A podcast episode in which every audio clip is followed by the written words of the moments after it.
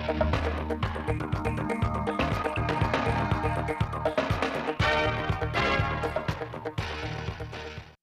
kính chào quý vị và các bạn đến với chương trình thời sự phát thanh tổng hợp 17 giờ Chủ nhật ngày 12 tháng 3 năm 2023 của Đài Phát Thanh Truyền hình Thanh Hóa. Những nội dung chính trong chương trình: Ngày chạy Olympic vì sức khỏe toàn dân và giải Việt giã thành phố Thanh Hóa 2023. Sôi nổi các hoạt động bên lề tại lễ hội đền Bà Triệu năm 2023. Cảnh giác trước những luận điệu xuyên tạc về nội dung, ý nghĩa của dự thảo luật đất đai sửa đổi và hoạt động lấy ý kiến nhân dân về dự thảo luật. Những vướng mắc trong thực hiện dịch vụ công trực tuyến mức độ 4, đổi giấy phép lái xe trên cổng dịch vụ công quốc gia. Phần tin lịch sử quốc tế, Quốc hội Trung Quốc thông qua đề cử các phó thủ tướng và thành viên chính phủ. Iran tuyên bố đặt thỏa thuận mua máy bay chiến đấu của Nga. Sau đây là nội dung chi tiết. Ngày 12 tháng 3, Sở Văn hóa Thể thao và Du lịch phối hợp với Ủy ban nhân dân thành phố Thanh Hóa tổ chức lễ phát động toàn dân rèn luyện thân thể theo gương Bác Hồ vĩ đại, ngày chạy Olympic vì sức khỏe toàn dân tỉnh Thanh Hóa, tháng hoạt động thể dục thể thao và giải chạy tập thể Việt giã thành phố Thanh Hóa lần thứ 15 năm 2023. Dự lễ phát động về phía Trung ương có đồng chí Lê Thị Hoàng Yến, Phó Tổng cục trưởng Tổng cục Thể dục Thể thao, Bộ Văn hóa Thể thao và Du lịch. Về phía tỉnh Thanh Hóa có các đồng chí Đỗ Thanh Tùng, Phó Chủ tịch Ủy ban nhân dân tỉnh, Lê Anh Xuân, Ủy viên Ban Thường vụ Tỉnh ủy, Bí thư Thành ủy, Chủ tịch Hội đồng nhân dân thành phố Thanh Hóa, lãnh đạo các sở ban ngành, đoàn thể cấp tỉnh. Hưởng ứng lời kêu gọi toàn dân tập thể dục của Bác, những năm qua Thanh Hóa là một trong những địa phương dẫn đầu cả nước về phong trào luyện tập thể dục thể thao, nhất là phong trào chạy bộ cũng như thể thao thành tích cao, trong đó môn điền kinh luôn là thế mạnh hàng đầu. Cuộc vận động toàn dân rèn luyện thân thể theo gương Bác Hồ vĩ đại giai đoạn 2021-2030 đã có sức lan tỏa mạnh mẽ trên địa bàn toàn tỉnh với những kết quả tích cực. Phong trào chạy Olympic vì sức khỏe toàn dân và Việt giã ngày càng phát triển mạnh mẽ, rộng rãi, đa dạng tại các địa phương trong tỉnh, đóng góp đáng kể vào sự phát triển của thể dục thể thao tỉnh nhà.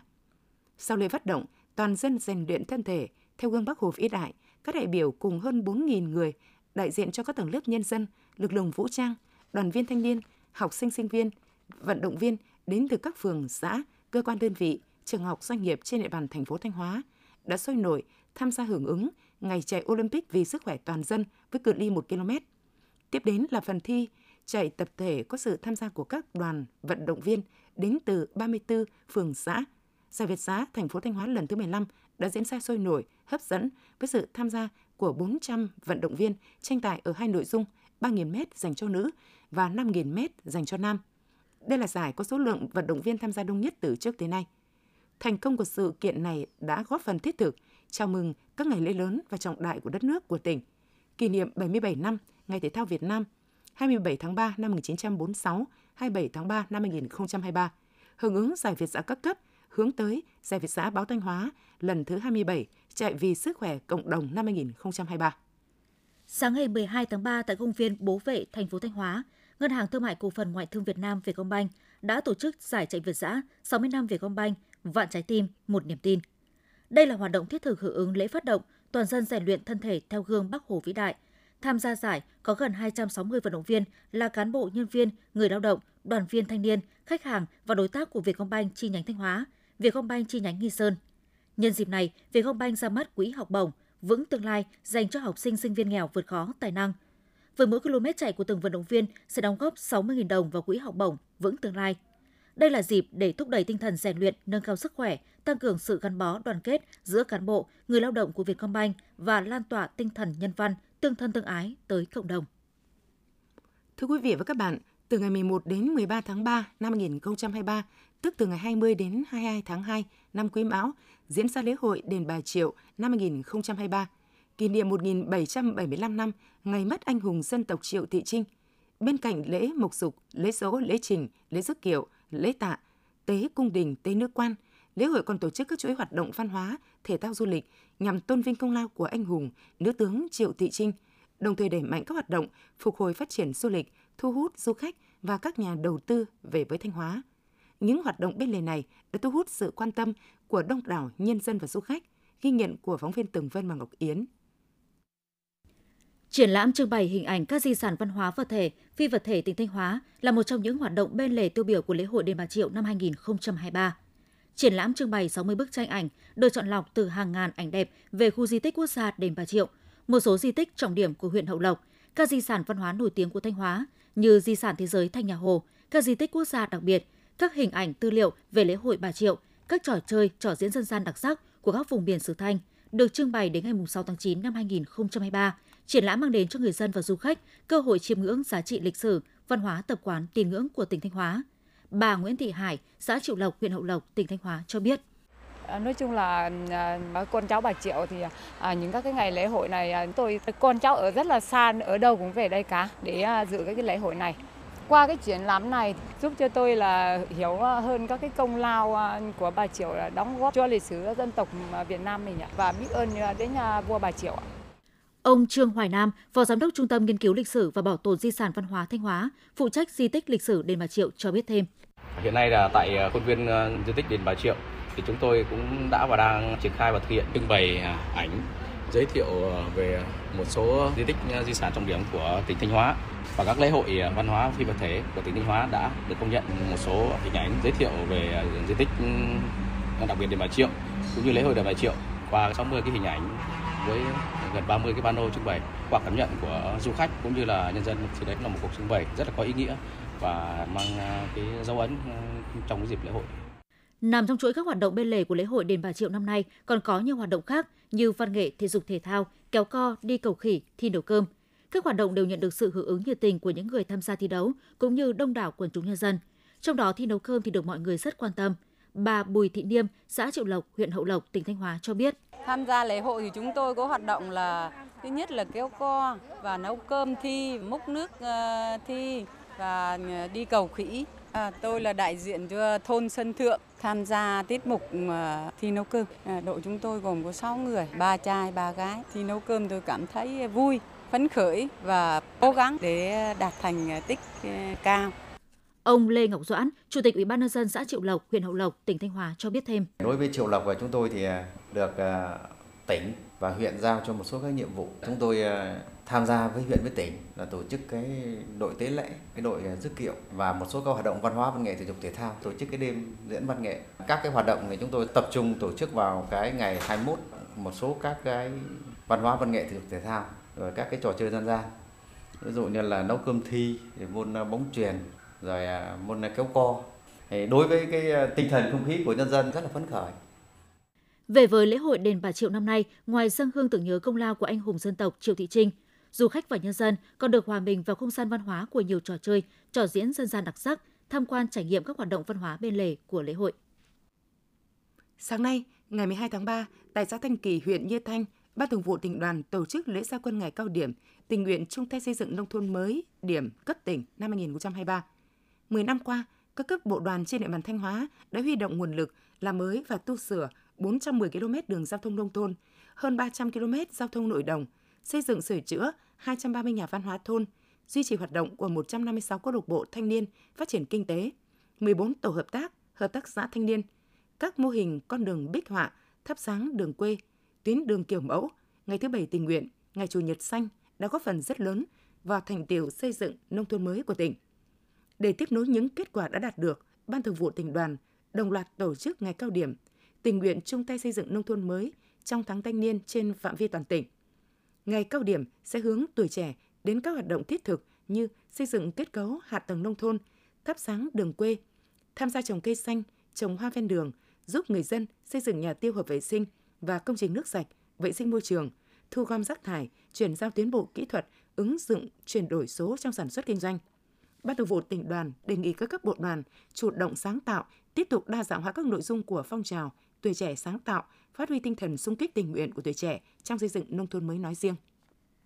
Hưởng ứng phong trào thi đua vì người nghèo, không để ai bị bỏ lại phía sau và chào mừng tháng thanh niên nhân dịp kỷ niệm 92 năm ngày thành lập Đoàn Thanh niên Cộng sản Hồ Chí Minh, 26 tháng 3 năm 1931, 26 tháng 3 năm 2023. Ngày 11 tháng 3, Đoàn Thanh niên Cộng sản Hồ Chí Minh, Sở Y tế phối hợp cùng Hội Y tế Tư nhân tỉnh Thanh Hóa tổ chức chương trình tình nguyện chung tay vì sức khỏe cộng đồng năm 2023 tại các bản Son, Bá 10, xã Lũng Cao, Bá Thước. Tại chương trình, các bác sĩ đã tổ chức khám bệnh, tư vấn dinh dưỡng, sức khỏe, cấp phát thuốc miễn phí cho gần 350 lượt người dân thuộc các gia đình chính sách, hộ nghèo đang sinh sống và làm việc trên địa bàn bản Son, Bá 10, xã Lũng Cao. phát bản truyền thông phòng chống dịch COVID-19, dịch sốt xuất huyết, bệnh sởi, cúm A, đồng thời tư vấn chế độ ăn uống, cách chăm sóc sức khỏe cho người dân. Đây là hoạt động nhằm tăng cường đoàn kết, tổng hợp các lực lượng, phát huy sức mạnh của thanh niên, thầy thuốc trẻ, các nhà hảo tâm, cống hiến giúp đỡ các hộ gia đình có hoàn cảnh khó khăn, đồng thời xây dựng hình ảnh thầy thuốc trẻ xung kích, năng động sáng tạo, ra sức thi đua, lập nhiều thành tích, chào mừng kỷ niệm 132 năm ngày sinh Chủ tịch Hồ Chí Minh, góp phần nâng cao chất lượng cuộc sống, đảm bảo an sinh xã hội cho người nghèo, các hộ gia đình có hoàn cảnh khó khăn tại địa phương.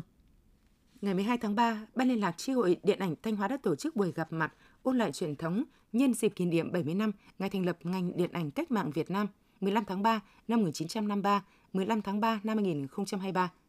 Tại buổi gặp mặt, các đại biểu đã cùng nhau ôn lại chặng đường lịch sử 70 năm của ngành điện ảnh Việt Nam nói chung và ngành phát hành phim và chiếu bóng Thanh Hóa nói riêng. Trong suốt 70 năm qua, ngành phát hành phim và chiếu bóng Thanh Hóa đã không ngừng khắc phục khó khăn, bám sát nhiệm vụ cách mạng thời chiến, nhiệm vụ chính trị thời bình,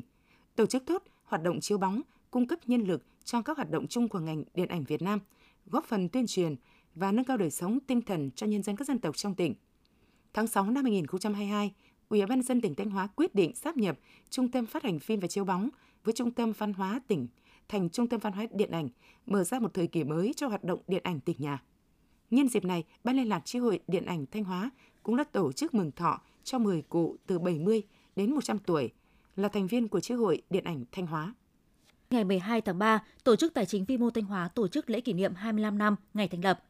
Với mục tiêu vì cộng đồng, vì sự tiến bộ của phụ nữ, trải qua 25 năm xây dựng và phát triển, Tổ chức Tài chính vi mô Thanh Hóa đã góp phần đáng kể vào công tác xóa đói giảm nghèo trên địa bàn. Tổ chức Tài chính vi mô Thanh Hóa khởi đầu là một chương trình tín dụng nhỏ năm 1998 do Tổ chức Cứu trợ Trẻ Em Mỹ tài trợ, được thực hiện tại 3 xã vùng đặc biệt khó khăn của huyện Nông Cống. Trải qua 3 giai đoạn phát triển, từ chương trình Tài chính vi mô Thanh Hóa đến thành lập Quỹ hỗ trợ Phụ nữ nghèo Thanh Hóa và ra mắt Tổ chức Tài chính vi mô Thanh Hóa vào năm 2015. Hiện Tổ chức Tài chính vi mô Thanh Hóa có 4 chi nhánh và 11 phòng giao dịch tại 19 huyện thị xã trong tỉnh, phục vụ hơn 50.000 khách hàng, trong đó trên 90% là phụ nữ. Tổng dư nợ đạt 438 tỷ đồng.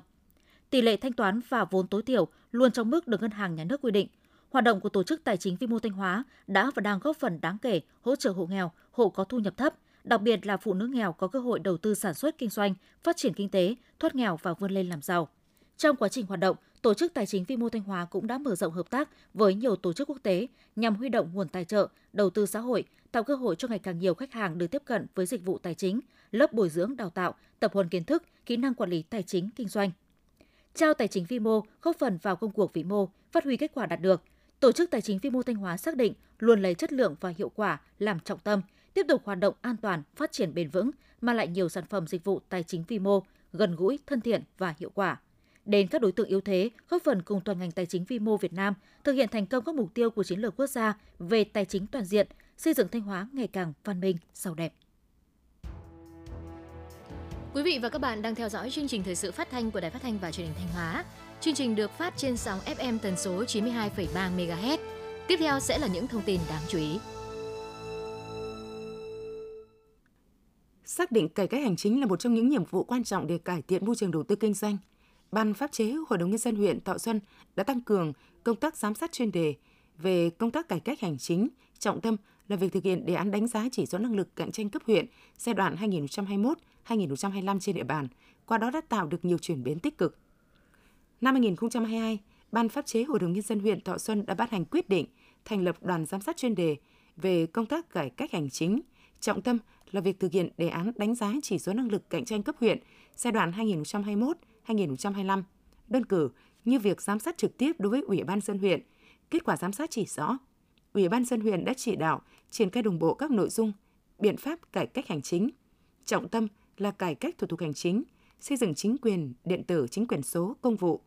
chủ động xây dựng và ban hành kế hoạch thực hiện đề án giai đoạn 2021-2025 và năm 2022 để ra những mục tiêu cụ thể nhằm triển khai thực hiện hiệu quả các nhiệm vụ nâng cao năng lực cạnh tranh cấp huyện. Tuy nhiên, bên cạnh những kết quả đạt được, Ban pháp chế, Hội đồng nhân dân huyện cũng chỉ rõ một số tồn tại, hạn chế và đề nghị Ủy ban nhân dân huyện, các đơn vị doanh nghiệp cần sớm khắc phục trong thời gian tới. Đó là đối với Ủy ban nhân dân huyện cần tiếp tục triển khai đồng bộ các giải pháp, biện pháp cải cách thủ tục hành chính, duy trì thứ hạng chỉ số năng lực cạnh tranh cấp huyện,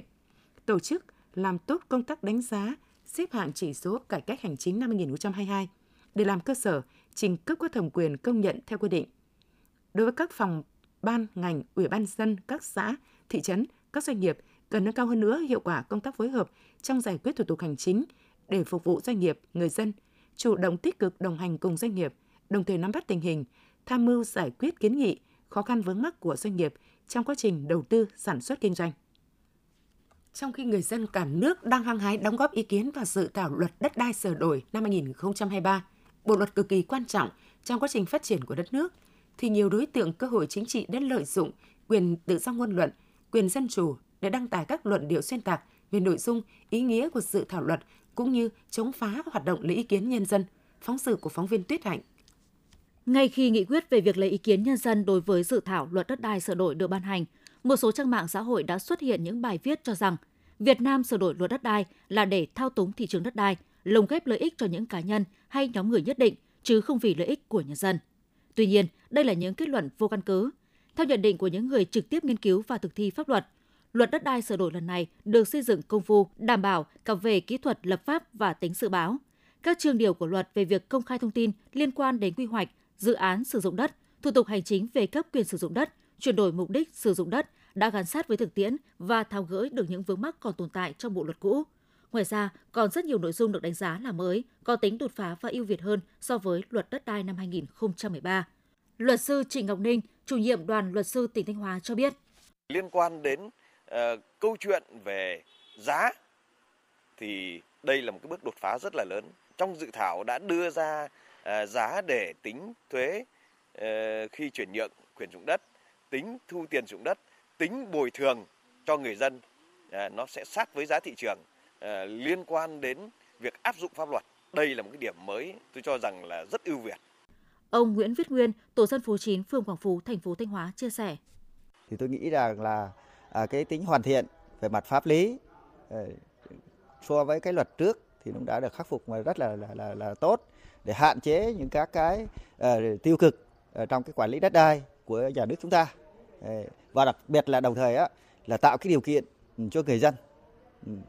được tiếp cận, nắm vững các cái nội dung rất là rõ, rất là chi tiết.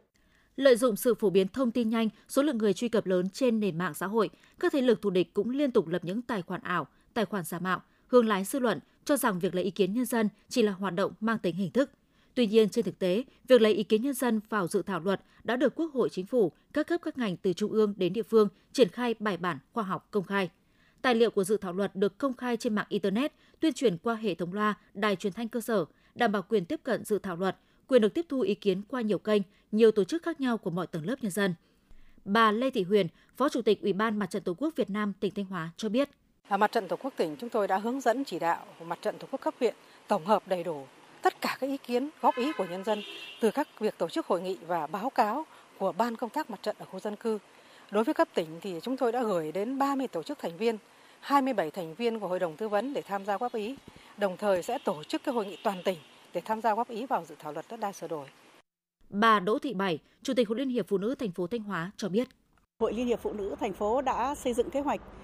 triển khai một cách kịp thời, đồng bộ đến Hội Liên hiệp Phụ nữ 36 phường xã đơn vị trực thuộc.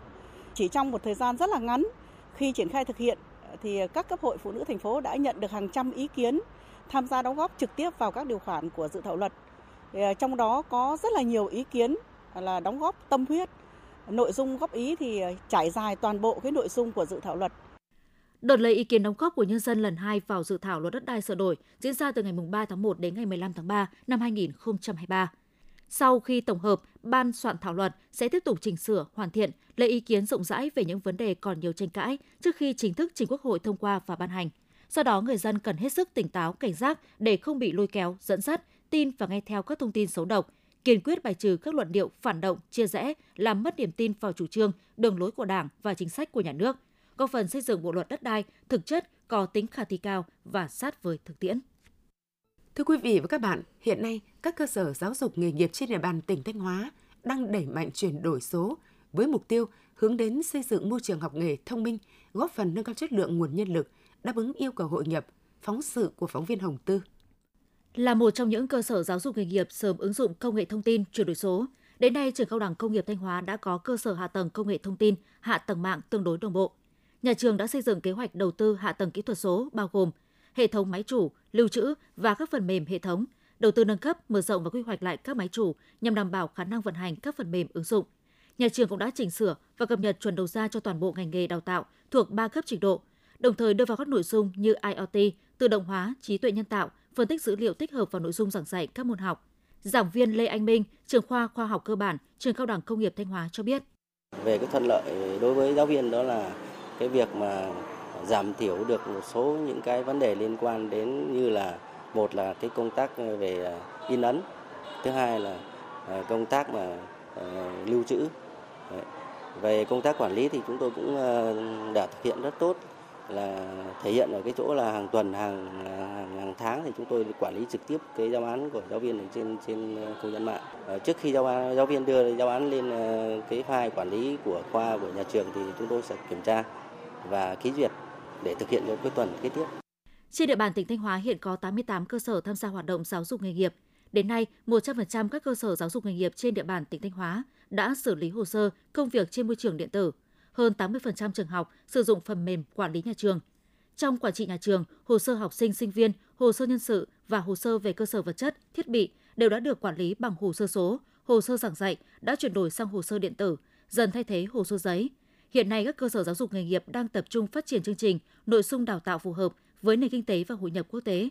Khung chương trình các môn học được biên soạn, chỉnh sửa lại theo hướng tăng thời lượng thực hành, bổ sung thêm các kỹ năng số thông qua việc thực hành, sử dụng các phần mềm chuyên ngành.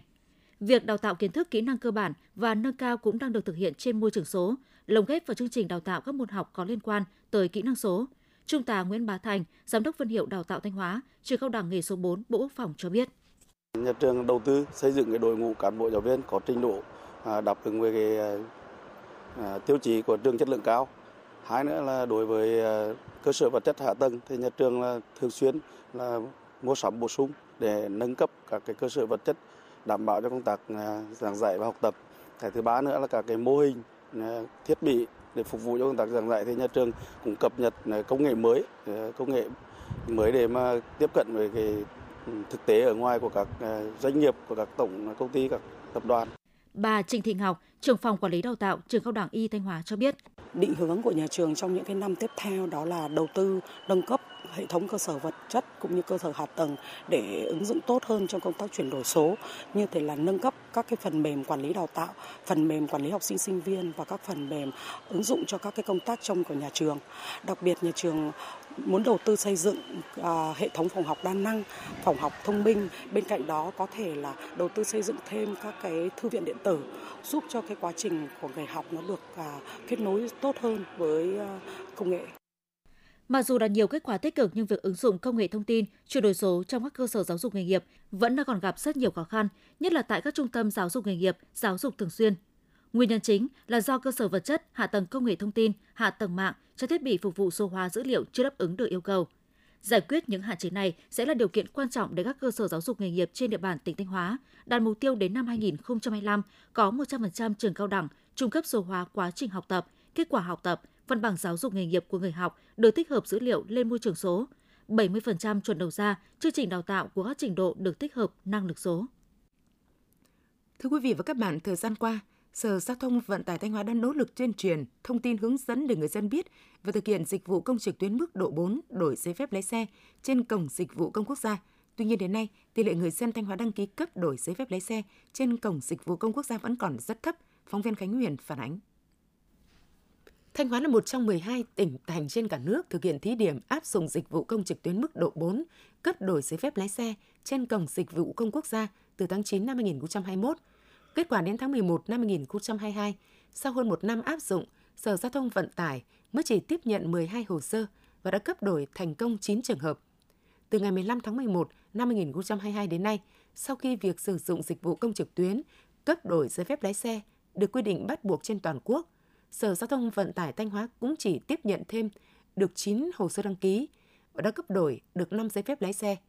Các trường hợp phải từ chối tiếp nhận là do người đăng ký nhập thiếu thông tin hoặc không đủ điều kiện cấp đổi. Qua tìm hiểu, sở dĩ số người thực hiện đăng ký cấp đổi giấy phép lái xe trực tuyến cấp độ 4 trên cổng dịch vụ công quốc gia còn ít trước hết là do đa số người dân chưa biết đến dịch vụ này. Thêm vào đó, các thao tác để thực hiện hồ sơ đăng ký còn phức tạp khiến nhiều người lúng túng, nhập sai thông tin cá nhân. Ông Thiều Văn Tuyển, thị trấn Quán Lào, huyện Yên Định, tỉnh Thanh Hóa nói: Cái tầm tuổi của bọn tôi là cũng nhiều rồi, cũng là cái tầm 60 rồi, cho nên là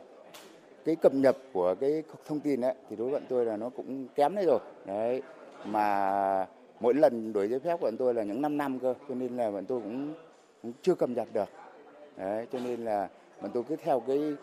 truyền thống cổ điển là lâu nay là cứ đến hết hạn rồi đi xuống Sở Giao thông, mà ngày trước ấy là ở trên cái chỗ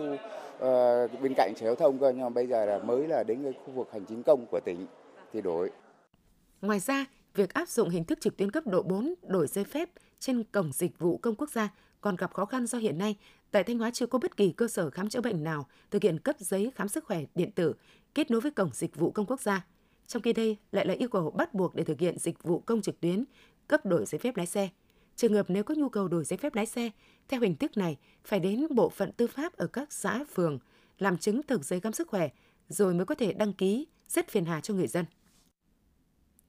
Sau hơn 10 năm thực hiện chương trình mục tiêu quốc gia xây dựng nông thôn mới, huyện Hà Trung, tỉnh Thanh Hóa đã đạt được nhiều kết quả quan trọng, góp phần phát triển kinh tế xã hội, diện mạo nông thôn khởi sắc, đời sống vật chất và tinh thần của người dân được nâng cao. Hiện nay, huyện đang tập trung dồn lực, quyết tâm để về đích nông thôn mới trong năm 2023. Phóng sự của phóng viên Thanh Hương. Sau khi đạt chuẩn nông thôn mới năm 2017, xã Hà Bình, huyện Hà Trung tiếp tục duy trì và nâng cao chất lượng các tiêu chí, hướng đến xây dựng xã nông thôn mới nâng cao. Xã đã huy động nguồn lực đầu tư, mở rộng các tuyến đường giao thông nông thôn, hoàn thành gắn bảng tên đường, số nhà và lắp hệ thống điện chiếu sáng công cộng ở tất cả các thôn. Không chỉ tiến gần đến mục tiêu về đích xã nông thôn mới nâng cao, Hà Bình còn đóng góp tích cực cùng huyện Hà Trung thực hiện các tiêu chí huyện nông thôn mới. Ông Phạm Xuân Phúc, Bí thư Đảng ủy xã Hà Bình, huyện Hà Trung, tỉnh Thanh Hóa nói: Đối với xã Hà Bình thì huy động các nguồn vốn, phát huy cái nội lực để chỉnh trang lại các cái khu trung tâm văn hóa, các cái thôn, rồi khu trung tâm văn hóa của xã, đầu tư các cái công trình thủy lợi, giao thông nội đồng, tập trung để nâng cao cái tổ chức sản xuất, để nâng cao đời sống nhân dân. Để thực hiện chương trình xây dựng nông thôn mới đạt hiệu quả, huyện Hà Trung đã xây dựng kế hoạch, xác định lộ trình cụ thể với những nhiệm vụ phù hợp cho từng địa phương trong từng giai đoạn, đồng thời tập trung huy động tốt các nguồn lực hoàn thành các tiêu chí nông thôn mới. Trong đó, huyện luôn xác định lấy phát triển sản xuất, nâng cao thu nhập cho người dân là động lực, là nền tảng căn cơ của chương trình xây dựng nông thôn mới. Trong những năm qua, huyện Hà Trung đã ban hành nhiều cơ chế chính sách khuyến khích các xã phát triển sản xuất, nâng cao thu nhập, triển khai đồng bộ chính sách hỗ trợ, kích cầu xây dựng các thiết chế văn hóa, xây dựng kết cấu hạ tầng nông thôn. Hiện toàn huyện đã có 17 xã được công nhận đạt chuẩn nông thôn mới nâng cao. Thu nhập bình quân đầu người năm 2022 đạt 52 triệu đồng, tỷ lệ hộ nghèo giảm xuống còn 2,95%, giá trị sản xuất nông nghiệp tăng lên, có 12 sản phẩm đạt ô cốp cấp tỉnh. Năm 2021 và 2022, các chỉ tiêu về xây dựng nông thôn mới của huyện đều đạt và vượt so với kế hoạch. Đáng chú ý là trong quá trình triển khai xây dựng nông thôn mới, Hà Trung đã tạo được sự đồng thuận trong nhân dân và huy động được sự tham gia của mọi thành phần, mọi lực lượng trong xã hội. Trung tá Nguyễn Văn Tuấn, chính trị viên, Phó Ban Chỉ huy Quân sự huyện Hà Trung, tỉnh Thanh Hóa cho biết: Chúng tôi cũng đã phối hợp tốt với các đơn vị quân đội đóng quân canh phòng trên địa bàn huyện, tổ chức hành quân dã ngoại, kết hợp làm công tác dân vận, giúp đỡ nhân dân dọn dẹp kênh mương và vệ sinh đường làng ngõ xóm, quyên góp gần 200 triệu đồng ủng hộ các địa phương về đích nông thôn mới. Ông Nguyễn Văn Tuấn, Phó Bí thư Thường trực Huyện ủy Hà Trung, tỉnh Thanh Hóa nói: Tất cả các thôn đều xây dựng kế hoạch, rồi sau đó thì xã tổng hợp thành cái kế hoạch của xã, ủy ban nhân huyện để thành cái kế hoạch của ủy ban nhân huyện. Còn trong thường vụ huyện ủy, trong ban chỉ đạo xây dựng nông thôn mới của huyện để chúng tôi phân công từ các đồng chí trong thường trực huyện ủy, mỗi đồng chí phụ trách một cái xã khó. Huyện cũng quyết tâm sớm về đích trong năm 2023 này. Tuy đến thời điểm này, Hà Trung mới chỉ đạt 4 trên tổng số 9 tiêu chí huyện nông thôn mới, nhưng các tiêu chí còn lại đều đã tiệm cận chuẩn và có thể hoàn thành trong thời gian ngắn. Do vậy, huyện đang quyết tâm và dồn sức để đạt chuẩn huyện nông thôn mới ngay trong năm 2023. Quý vị và các bạn vừa theo dõi chương trình thời sự tổng hợp của Đài Phát thanh và Truyền hình Thanh Hóa. Tiếp ngay sau đây là bản tin thời sự quốc tế.